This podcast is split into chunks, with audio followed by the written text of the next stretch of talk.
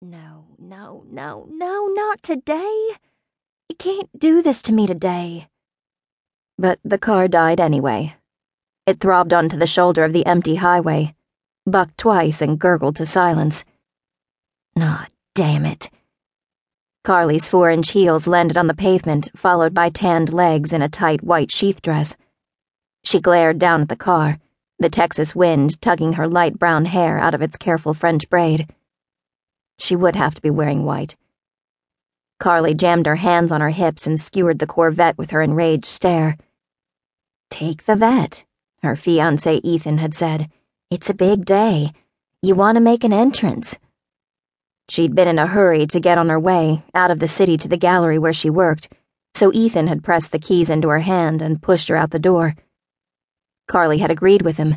The artist they were showcasing liked classic cars, and he was doing an exclusive with her boss's gallery in the little town northeast of Austin. Buyers were already lined up. Carly's commission could be enormous. If she could get there. Carly kicked one of the tires in rage, then danced back. Her shoes were substantial, but that still hurt. Perfect. Ethan could be generous, and he had the filthy richness to do it, but he also forgot little details like making sure cars got tuned up. His lazy highness can just come and get me then. Carly went around to the passenger side of the car and leaned in through the open window to grab her cell phone from her purse. Today. This had to happen today.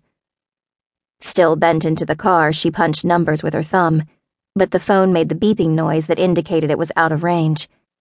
No effing way. Carly backed out of the car and raised the phone high. Come on, find me a signal. And then she saw him.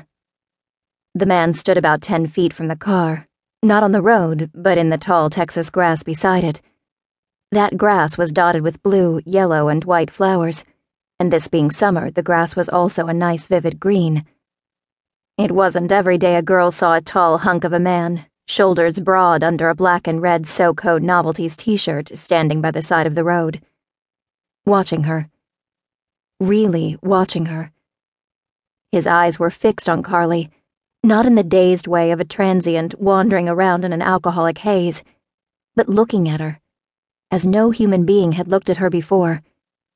He wasn't scruffy like a transient either. His face was shaved, his body and clothes clean, jeans mud free despite his having walked through the field.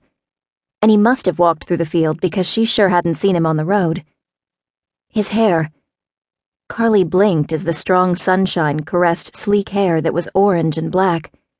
Not dyed orange and black. Dye tended to make hair matte and stark. This looked entirely natural.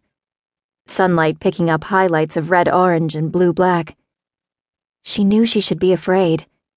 A strange guy with tiger striped hair popping out of nowhere, staring at her like he did, should terrify her. But he didn't. He hadn't been there when Carly had first stopped the car and climbed out. He must have arrived when she'd bent over to get the phone, which meant he'd seen every bit of her round backside hugged by her skin tight white dress. This stretch of road was deserted. Eerily so.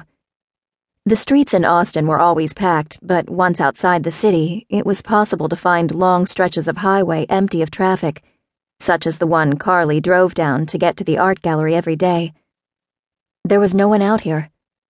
No one speeding along the straight road to rescue her.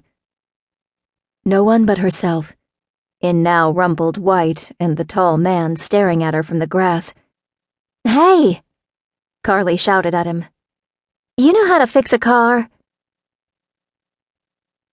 He didn't have a name. He didn't have a clan. He'd had a mate and a cub, but they died and the humans who'd held him captive for 40 years had taken them away.